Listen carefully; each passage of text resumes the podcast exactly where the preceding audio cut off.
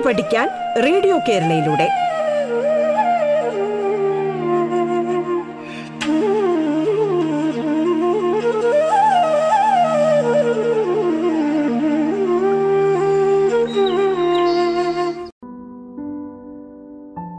നമസ്കാരം. സംസ്ഥാന സർക്കാരിന്റെ ഓൺലൈൻ റേഡിയോ സംരംഭമായ റേഡിയോ കേരളയുടെ പാഠത്തിലേക്ക് ഏവർക്കും ഹൃദ്യമായ സ്വാഗതം. ഞാൻ Shanti G P Pathanapuram Mount Tabor girls ഹൈസ്കൂളിലെ മലയാളം അധ്യാപികയാണ്. ഇന്ന് നാം ചർച്ച ചെയ്യാൻ പോകുന്നത് പത്താം ക്ലാസ് കേരള പാഠാവലിയിലെ ആദ്യ യൂണിറ്റിലെ രണ്ടാമത്തെ പാഠമായ ഋതുയോഗമാണ്. ഈ പാഠത്തിൽ നിന്ന് നമുക്ക് പരീക്ഷയ്ക്ക് ഏതെല്ലാം ചോദ്യങ്ങൾ ലഭിക്കാൻ സാധ്യതയുണ്ട് എന്നാണ് ഇന്ന് നാം പരിശോധിക്കാൻ പോകുന്നത്. കഴിഞ്ഞ ക്ലാസ്സിൽ നാം കണ്ടു ഒരു മാർക്കിനും രണ്ട് മാർക്കിനും നാല് മാർക്കിനും ആറ് മാർക്കിനും ഉള്ള ചോദ്യങ്ങളാണ് സാധാരണയായി കണ്ടുവരുന്നതെന്ന്. അവയ്ക്ക് ഉത്തരം എഴുതേണ്ട രീതിയും അന്ന് നാം ചർച്ച ചെയ്താണ് ഒരു മാർക്കിന് ഒറ്റ വാക്കിൽ ഉത്തരം എഴുതുക രണ്ട് മാർക്കിന്റെ ചോദ്യത്തിന് രണ്ടോ മൂന്നോ വാചകത്തിൽ ഉത്തരം എഴുതുക നാല് മാർക്കിന്റെയും ആറ് മാർക്കിന്റെയും ചോദ്യങ്ങൾക്ക് തന്നിരിക്കുന്ന നിബന്ധന അനുസരിച്ച് ഒരു പേജ് അല്ലെങ്കിൽ ഒരു പുറം ഇങ്ങനെയൊക്കെ നിബന്ധന തന്നിരിക്കും. അത് ആ നിബന്ധന അനുസരിച്ച് തന്നെ എഴുതിയാൽ മതിയാകും. ഉത്തരം എഴുതുമ്പോൾ ശ്രദ്ധിക്കേണ്ട ഒരേ ഒരു കാര്യം ചോദിച്ചിരിക്കുന്നത് എന്താണ് എന്നാണ്. കൃത്യമായ ചോദ്യം വായിച്ചു നോക്കിയിട്ട് ആ ചോദിച്ചിരിക്കുന്ന കാര്യത്തിന് മാത്രം ഉത്തരം എഴുതാൻ നിങ്ങൾ ശ്രദ്ധിക്കുക. നാല് മാർക്കിന്റെയും ആറ് മാർക്കിന്റെയും ചോദ്യങ്ങൾക്ക് ഉത്തരം എഴുതുമ്പോൾ പാരഗ്രാഫ് തിരിച്ചെഴുതാൻ ശ്രദ്ധിക്കുക. ആദ്യ പാരഗ്രാഫിൽ ആമുഖം എഴുതുക. രണ്ടാമത്തെ പാരഗ്രാഫിൽ നിങ്ങൾക്ക് ചോദിച്ചിരിക്കുന്ന ആ കാര്യം വളരെ ശക്തമായും വ്യക്തമായും എന്നാൽ മനോഹരമായി എഴുതുക.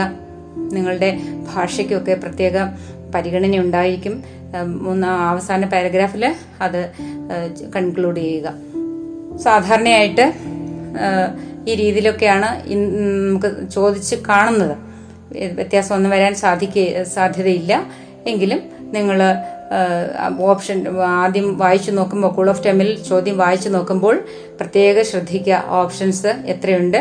എത്ര ചോദ്യം ഓരോ ഗ്രൂപ്പിലെയും ചോദ്യങ്ങൾക്ക് എത്ര എണ്ണത്തിന് മാത്രം ഉത്തരം എഴുതണം എന്നുള്ളതെല്ലാം ശ്രദ്ധിച്ച് ഒന്നര മണിക്കൂർ കൊണ്ട് നാൽപ്പത് മാർക്കിന്റെ ചോദ്യങ്ങൾക്ക് ഉത്തരം എഴുതാൻ വേഗത്തിൽ എഴുതി ശീലിക്കുക. അതിനായി നിങ്ങൾ ചെയ്യേണ്ടത് പഴയ ചോദ്യപേപ്പറുകൾ ശേഖരിച്ച് അതിലെ ചോദ്യങ്ങൾക്ക് ഉത്തരം എഴുതി പരിശീലിക്കുക എന്നുള്ളതാണ്.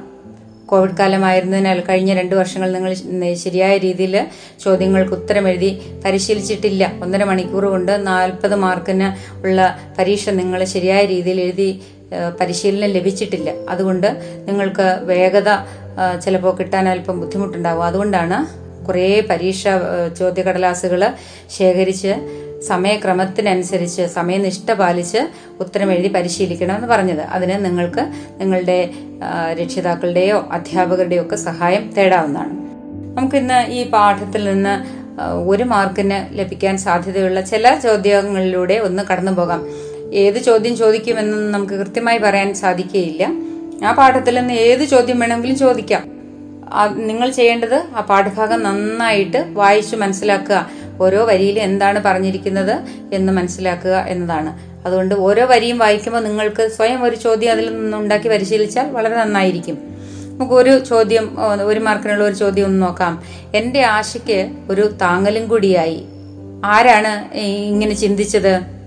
ദുഷ്യന്ത മഹാരാജാവാണ്. ഏത് സന്ദർഭത്തിലാണ്? പുരുവംശത്തിലാണ്? കുട്ടി ജനിച്ചത് എന്ന് സന്യാസിനിമാര് പറഞ്ഞ സന്ദർഭത്തിലാണ് രാജാവ് ഇങ്ങനെ ചിന്തിച്ചത്. ചന്ദനമരത്തിലെ ചെറുപാമ്പ് എന്ന് സർവദമനെക്കുറിച്ച് പറയാൻ കാരണം എന്താണ് ആശ്രമത്തിന് ചേരാത്ത പ്രവൃത്തി ചെയ്തതുകൊണ്ട്. മൂന്നോ നാലോ ഓപ്ഷൻസ് ഉണ്ടാകും. അതിൽ കൃത്യമായത് എടുത്തെഴുതുകയാണ്. ചില ഓപ്ഷൻസിന് ഒരേപോലെയുള്ള നമുക്ക് അതാണോ ഇതാണോ എന്ന് സംശയം തോന്നത്തക്ക വിധത്തിലുള്ള ഓപ്ഷൻസും ചിലപ്പോൾ കണ്ടുവരുന്നുണ്ട്. അപ്പോൾ നിങ്ങൾ അതൊന്ന് ശ്രദ്ധാപൂർവം നോക്കിയിട്ട് വേണം അങ്ങനെയുള്ളവയ്ക്ക് ഉത്തരം എഴുതാൻ. ഒരു മാർക്കിന്റെ ഉത്തരം ആണ്. അത് ശ്രദ്ധിച്ചെഴുതിയില്ലെങ്കിൽ തെറ്റിപ്പോയാൽ ആ ഒറ്റ മാർക്കും പോകും. അതുകൊണ്ട് അത് ശ്രദ്ധിച്ച് എഴുതേണ്ടതാണ്. ഇനി ആ പാഠഭാഗത്ത് നിന്ന് ഒരു മാർക്കിന് കിട്ടാവുന്ന ചോദ്യങ്ങളൊക്കെ നിങ്ങൾ കണ്ടെത്തുക.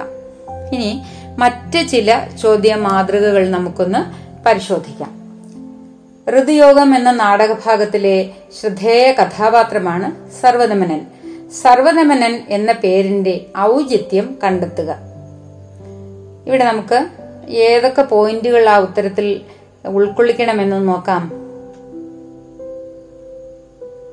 സർവദമനൻ എന്ന പേരിന്റെ അർത്ഥം ഉത്തരം എഴുതുമ്പോൾ അതിൽ വന്നിരിക്കണം. സന്യാസിനിമാർക്ക് കുട്ടിയോടുള്ള മനോഭാവം അല്ലെങ്കിൽ ഇവന്റെ പെരുമാറ്റത്തിനോട് അവരുടെ മനോഭാവം സിംഹകുട്ടിയോടുള്ള അവന്റെ സമീപനം ഇവന്റെ ഈ പെരുമാറ്റ രീതി രാജാവിനെ ആകർഷിക്കുന്നു തുടങ്ങിയ കാര്യങ്ങളെല്ലാം തന്നെ ഈ ഉത്തരം എഴുതുമ്പോൾ അതിൽ സൂചിതമായിരിക്കണം. നമുക്ക് ചെറിയ ഒരു മാതൃക ഒന്ന് പരിശോധിക്കാം. സർവതമനൻ എന്ന പേരിന്റെ അർത്ഥം തന്നെ എല്ലാറ്റിനെയും അടക്കുന്നവൻ എന്നാണ്. ഈ നാടകരംഗത്തിൽ താതസിമാരുടെ സംഭാഷണത്തിലൂടെയാണ് കഥാപാത്രത്തിന്റെ പേര് പരാമർശിക്കുന്നത്.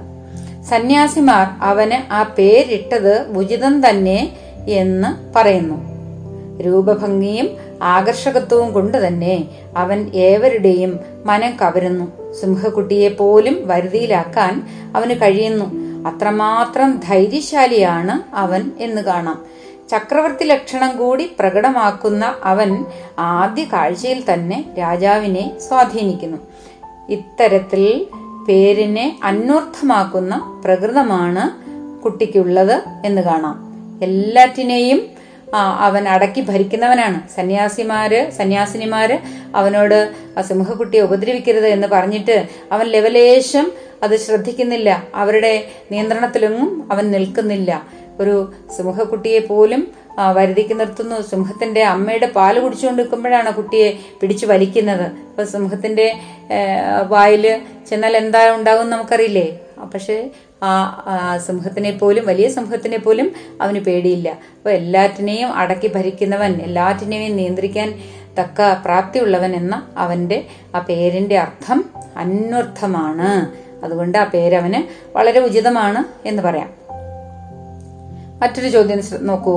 കളിക്കോ പേൽക്കാനായി കുതുകമൊടു നീട്ടിയിടിന കരം വിളക്കി ചേർത്തോണം വിരൽ നിര ഞെരുങ്ങിത്തൊടുകയാൽ വിളങ്ങുന്നു രാഗം ഭൃശമെഴും. ഉഷസിൽ ദലകുലം തെളിഞ്ഞിടാതൊന്നായി വിരിയും ഒരു തണ്ടാർ മലര് പോൽ. ഈ ചോദ്യത്തിന് ഉത്തരം എഴുതുമ്പോൾ നമ്മൾ എന്തൊക്കെ ശ്രദ്ധിക്കണം? ഇതിന്റെ ആശയ തലത്തിന് ഇതിന്റെ സവിശേഷ അർത്ഥങ്ങൾക്ക് സാദൃശ്യ കൽപ്പനകൾക്ക് ഒക്കെ നമ്മൾ ശ്രദ്ധ കൊടുക്കണം. ആ കാര്യങ്ങളൊക്കെ ഈ ഉത്തരത്തിൽ ഉണ്ടായിരിക്കണം. വിരൽ നിര ഞെരുങ്ങി നിൽക്കുന്നതിന്റെ പ്രത്യേകത കൈകളുടെ നിറം താമരപ്പൂവിനോടുള്ള സാമ്യം കുട്ടിയുടെ ബാലത്വവും ഉഷസ്സും തമ്മിലുള്ള ആ ഒരു ചേർച്ച ഇതെല്ലാം ആ ഉത്തരത്തിൽ നമ്മൾ ഉൾപ്പെടുത്തിയിരിക്കണം. നമുക്ക് ആ ഉത്തര മാതൃക ഒന്ന് പരിശോധിക്കാം. ഉത്തരം ഇങ്ങനെ പറയുന്നുണ്ടെങ്കിൽ ഇതൊന്നും നിങ്ങൾ കാണാപാഠമാക്കേണ്ട ആവശ്യമില്ല. നിങ്ങൾ നന്നായിട്ട് പുസ്തകം വായിക്കുക. പോയിന്റ്സ് നിങ്ങളുടെ ഇഷ്ടത്തിനനുസരിച്ച് മനോഹരമായ ഭാഷയിൽ എഴുതിയാൽ മതി. ഋതുയോഗം എന്ന പാഠഭാഗത്ത് സർവതമനന്റെ നീട്ടിയ കൈകൾ കാണുന്ന രാജാവിന്റെ ചിന്തയാണിത്. ആ കൈകൾ വിരൽ നിര ഞെരുങ്ങി ചേർന്നവയാണ്. അതുകൊണ്ട് തന്നെ കൈകൾക്ക് ചുവപ്പ് നിറം ആയിരിക്കുന്നു. അത് കണ്ടാൽ പ്രഭാതത്തിൽ പകുതി വിടർന്ന താമര പോലെ തോന്നുന്നു. ബാലനായതിനാൽ കുട്ടിയുടെ കൈകൾ പൊതുവെ ചെറുതും വിരലുകൾ ഇറുകി ചേർന്നതും മൃദുവും ആയിരിക്കും. പുലരിയിൽ താമരപ്പൂവ് പകുതി മാത്രം വിടരുന്നതിനോടാണ് ഇതിനെ സാദൃശ്യപ്പെടുത്തിയിരിക്കുന്നത്. പകുതി വിടർന്ന താമര ഏറെ ആകർഷകമാണ്. പ്രഭാതത്തിൽ വിടരുന്ന താമര എന്ന പ്രയോഗം കുട്ടിയുടെ ബാല്യാവസ്ഥയെ സൂചിപ്പിക്കുന്നു. ഇത്തരത്തിൽ ഏറെ ആകർഷകമായ സാദൃശ്യകൽപ്പനയിലൂടെ കാവ്യഭംഗി വർദ്ധിക്കുന്നു. ഇനി നമുക്ക് മറ്റൊരു ചോദ്യ മാതൃക പരിശോധിക്കാം. സവിശേഷ അർത്ഥം കണ്ടെത്താനാണ് ഈ ചോദ്യം. ദൈവം മത്സരം വിട്ട് എന്റെ നേരെ കരുണ ചെയ്തു എന്ന് തോന്നുന്നു. ഏത് സന്ദർഭമാണ് ഇവിടുത്തെ സവിശേഷാർത്ഥം എന്താണ് എന്ന് വ്യക്തമാക്കുക. ഏത് സന്ദർഭത്തിലാണ് ശകുന്തള ദുഷ്യന്തനെ തിരിച്ചറിയുകയും തന്നെ തന്നോടുള്ള രാജാവിന്റെ സമീപനം മാറിയതായിട്ടും തന്നെ സ്വീകരിക്കാൻ അദ്ദേഹം സന്നദ്ധനായിരിക്കുന്നു എന്നെല്ലാം മനസ്സിലാക്കുന്ന ആ സന്ദർഭമാണ്. ശകുന്തളയുടെ ജീവിതം ബാല്യ യൗവനങ്ങൾ ദുഷ്യന്തന്റെ തിരസ്കാരം ആശ്രമ ജീവിതം ഇതൊക്കെ ആ സന്ദർഭത്തെക്കുറിച്ച് നമുക്കൊരു ബോധ്യം ഉണ്ടാവണം. മാതാവും പിതാവും ഉപേക്ഷിച്ച അവസ്ഥ അപ്സര പുത്രിയായിട്ടും ആശ്രമകന്യകയായി ജീവിക്കേണ്ടി വന്ന ആ ഒരു ജീവിത രീതി ദുഷ്യന്തന്റെ അവഗണന കശ്യപ ആശ്രമ ജീവിതം ഇപ്പോഴുള്ള ദുഷ്യന്ത സമാഗമം. ഇത്രയും കാര്യങ്ങൾ നമ്മുടെ ഉത്തരത്തിലൊന്ന് സൂചിപ്പിക്കപ്പെടണം. കശ്യപ ആശ്രമത്തിൽ വെച്ച് ദുഷ്യന്തനെ കണ്ടുമുട്ടുന്ന ശകുന്തളയുടെ ചിന്തയാണിത്. ശകുന്തളയുടെ ജനനം മുതൽ കഷ്ടതകളാണ് അനുഭവിച്ചത്. മാതാപിതാക്കളാൽ ഉപേക്ഷിക്കപ്പെട്ടു. പിന്നീട് ദുഷ്യന്തനാൽ അവഗണിക്കപ്പെട്ടു. രാജപത്നി ആയിരുന്നിട്ടും ആശ്രമ ജീവിതം നയിക്കേണ്ടി വന്നു ഒടുവിൽ ദുഷ്യന്തനെ കണ്ടുമുട്ടുമ്പോൾ ദൈവത്തിന്റെ പരീക്ഷണങ്ങൾ അവസാനിച്ചു എന്ന് ശകുന്തള ആശ്വാസപൂർവം ചിന്തിക്കുന്നതാണ് സന്ദർഭം. ഇനി മറ്റൊരു ചോദ്യം. തെറി കാട്ടി ആശ്രമ വിരുദ്ധ വൃത്തി നീ ചെറുപാമ്പ് ചന്ദനമരത്തിനെന്ന പോൽ ഇവിടെ എന്തൊക്കെ കാര്യങ്ങളാണ് നമ്മുടെ ഉത്തരത്തിൽ വരേണ്ടത്? ആശ്രമ ജീവിതത്തിന്റെ പവിത്രത സർവദമനന്റെ പ്രവൃത്തി പാമ്പ് ചന്ദനമരം എന്നീ പ്രയോഗങ്ങളുടെ അർത്ഥ വ്യക്തതകൾ സാദൃശ്യകൽപ്പനയിലൂടെ ലഭിക്കുന്ന സവിശേഷാർത്ഥം. ദുഷ്യന്തന് ആശ്രമത്തിൽ നിന്ന് ശകുന്തളയെ പറ്റി ലഭിക്കുന്ന തെളിവുകൾ കുട്ടിയോടുള്ള വാത്സല്യം തുടങ്ങിയവയെല്ലാം നമുക്ക് ഈ ഉത്തരത്തിലൊന്ന് സൂചിപ്പിക്കണം. അപ്പോ സാധാരണയായിട്ട് ആശ്രമ ജീവിതത്തിലെ അവസ്ഥ എന്താണ്? അവിടെ എല്ലാവർക്കും എല്ലാറ്റിനോടും സ്നേഹമാണ്. വളരെ പവിത്രവും ശാന്തവുമാണ് അവിടം. എന്നാൽ സർവതമനാകട്ടെ അവിടെ ആ സിംഹക്കുട്ടിയെ ഉപദ്രവിക്കുകയാണ്. അങ്ങനെ ചെയ്യരുത് എന്ന് സന്യാസിനിമാർ വിലക്കുമ്പോൾ അവൻ അത് തെല്ലും വകവയ്ക്കുന്നില്ല. ഇത്തരത്തിൽ ഉള്ള വികൃതികൾ സാധാരണയായിട്ട് ഒരു ആശ്രമ പരിസരത്തിൽ ഉണ്ടാകാറില്ല. ചന്ദനമരം വളരെയേറെ പരിശുദ്ധമാണ്. അത് നല്ല സുഗന്ധവും അതുപോലെ തന്നെ വളരെ തണുപ്പും ഒക്കെ നൽകുന്നതാണ്.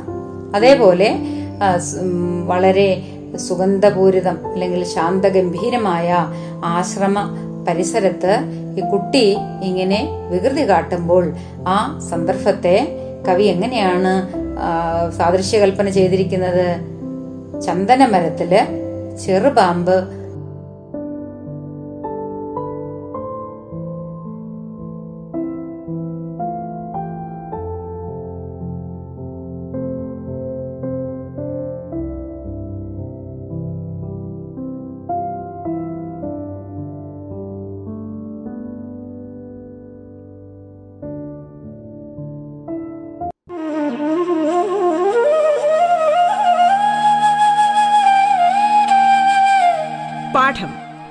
പഠിക്കാൻ റേഡിയോ കേരളയിലൂടെ. പാഠത്തിൽ ഇനി ഇടവേള.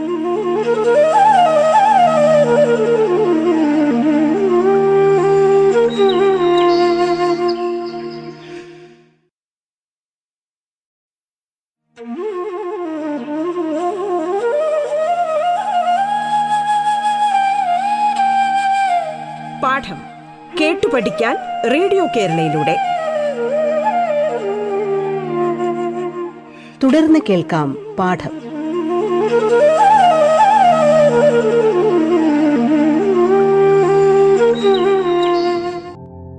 കാളിദാസ ഭാവന ഏറ്റവും തെളിഞ്ഞു നിൽക്കുന്ന നാടകമാണ് ശാകുന്തളം. കഥാഗതി കൂടുതൽ നാടകീയമാക്കാൻ അദ്ദേഹത്തിന് കഴിഞ്ഞിരിക്കുന്നു. പാഠഭാഗത്തെ ആസ്പദമാക്കി ഒരു ലഘു ഉപന്യാസം തയ്യാറാക്കുക. എന്നൊരു ചോദ്യം ലഭിച്ചാൽ എങ്ങനെയാണ് നിങ്ങൾ ഇതിന് ഉത്തരം എഴുതുക ഉപന്യാസ രചനയിൽ നാം ചില കാര്യങ്ങൾ ശ്രദ്ധിക്കണം. ഉപന്യാസന ഉപന്യാസത്തിന് ആദ്യം അനുയോജ്യമായ ഒരു തലക്കെട്ട് കൊടുക്കണം. രണ്ടാമത്തേത് ആമുഖം അപഗ്രഥനം ഖണ്ഡികാകരണം ഉചിതമായ ഭാഷ ഉപസംഹാരം ഇവ ദീക്ഷിക്കാൻ പ്രത്യേകം ശ്രദ്ധിക്കണം. ഈ ഉത്തരത്തിന്റെ ഒരു മാതൃക നമുക്കൊന്ന് പരിശോധിക്കാം.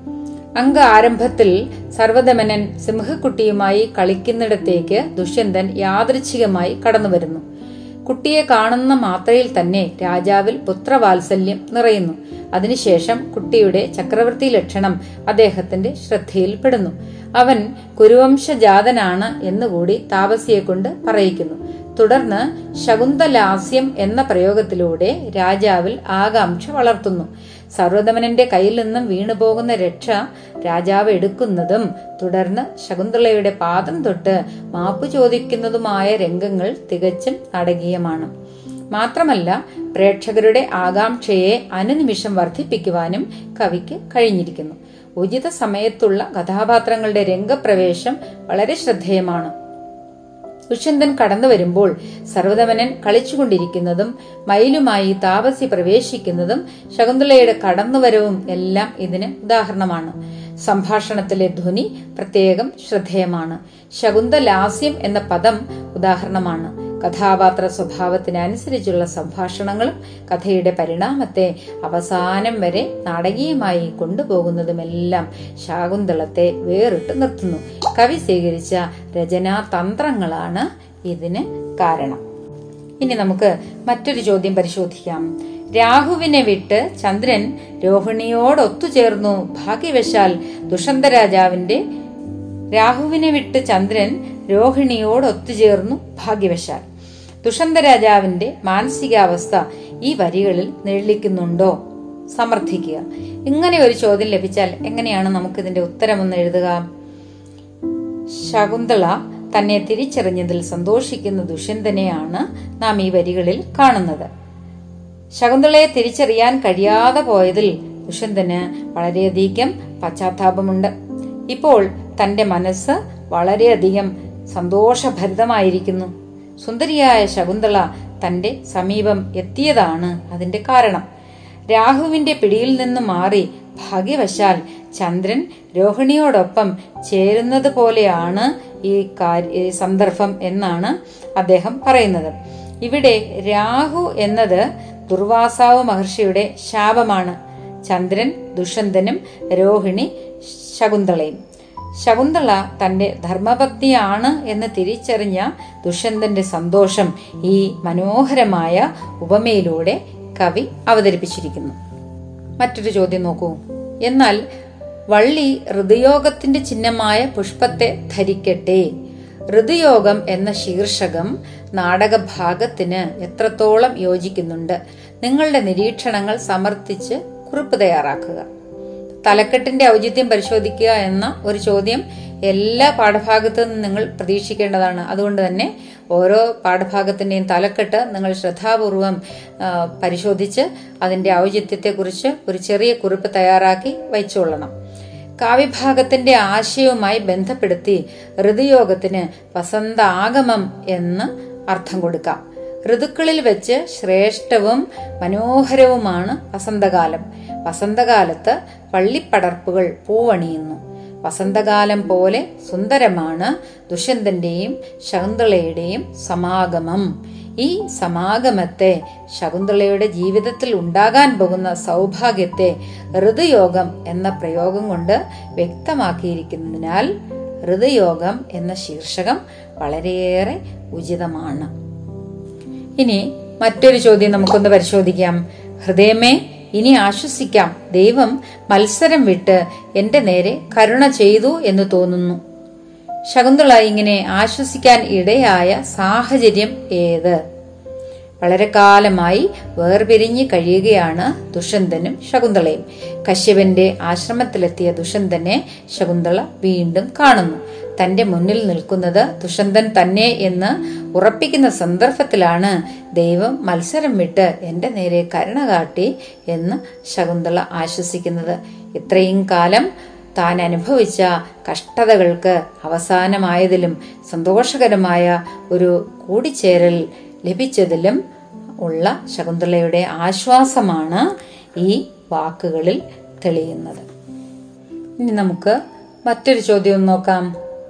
ഈ പ്രസ്താവം കാനൽ ജലം പോലെ ഒടുവിൽ എനിക്ക് വിഷ വിഷാദത്തിന് ഇടയാക്കാതിരുന്നാൽ കൊള്ളാമായിരുന്നു.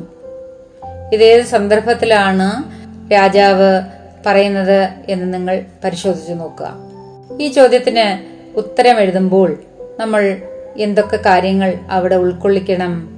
ദുഷ്യന്തന് ആശ്രമത്തിൽ നിന്ന് ശകുന്തളയെ പറ്റി ലഭിക്കുന്ന തെളിവുകൾ കുട്ടിയോടുള്ള ദുഷ്യന്തന്റെ വാത്സല്യം കാനൽ ജലം എന്ന പ്രയോഗത്തിന് നമ്മുടെ പാഠഭാഗവുമായുള്ള ചേർച്ചയും അതിന്റെ അർത്ഥസാധ്യതകളും തുടങ്ങിയ കാര്യങ്ങൾ ഈ ഉത്തരം എഴുതുമ്പോൾ നമ്മൾ ശ്രദ്ധിക്കണം.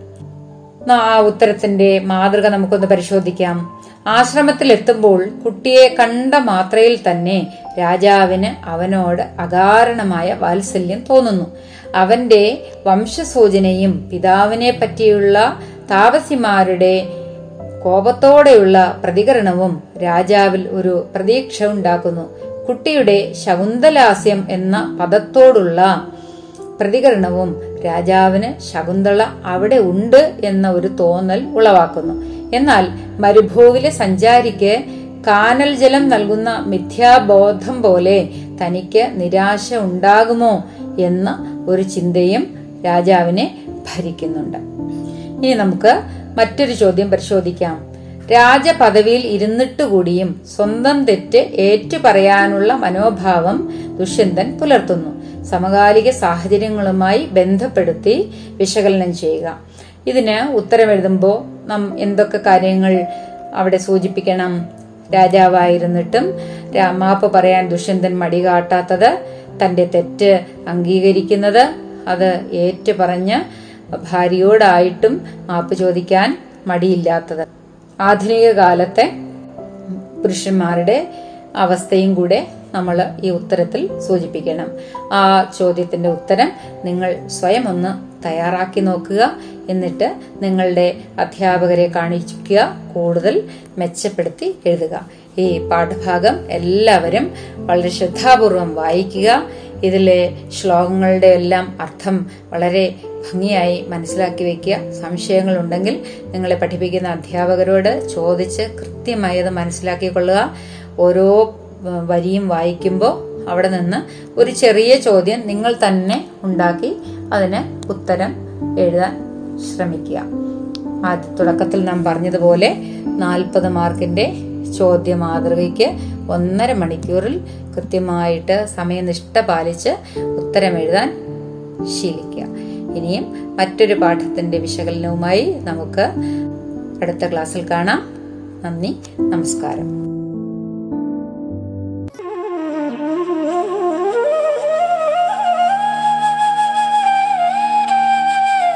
പാഠം കേട്ടു പഠിക്കാൻ റേഡിയോ കേരളയിലൂടെ.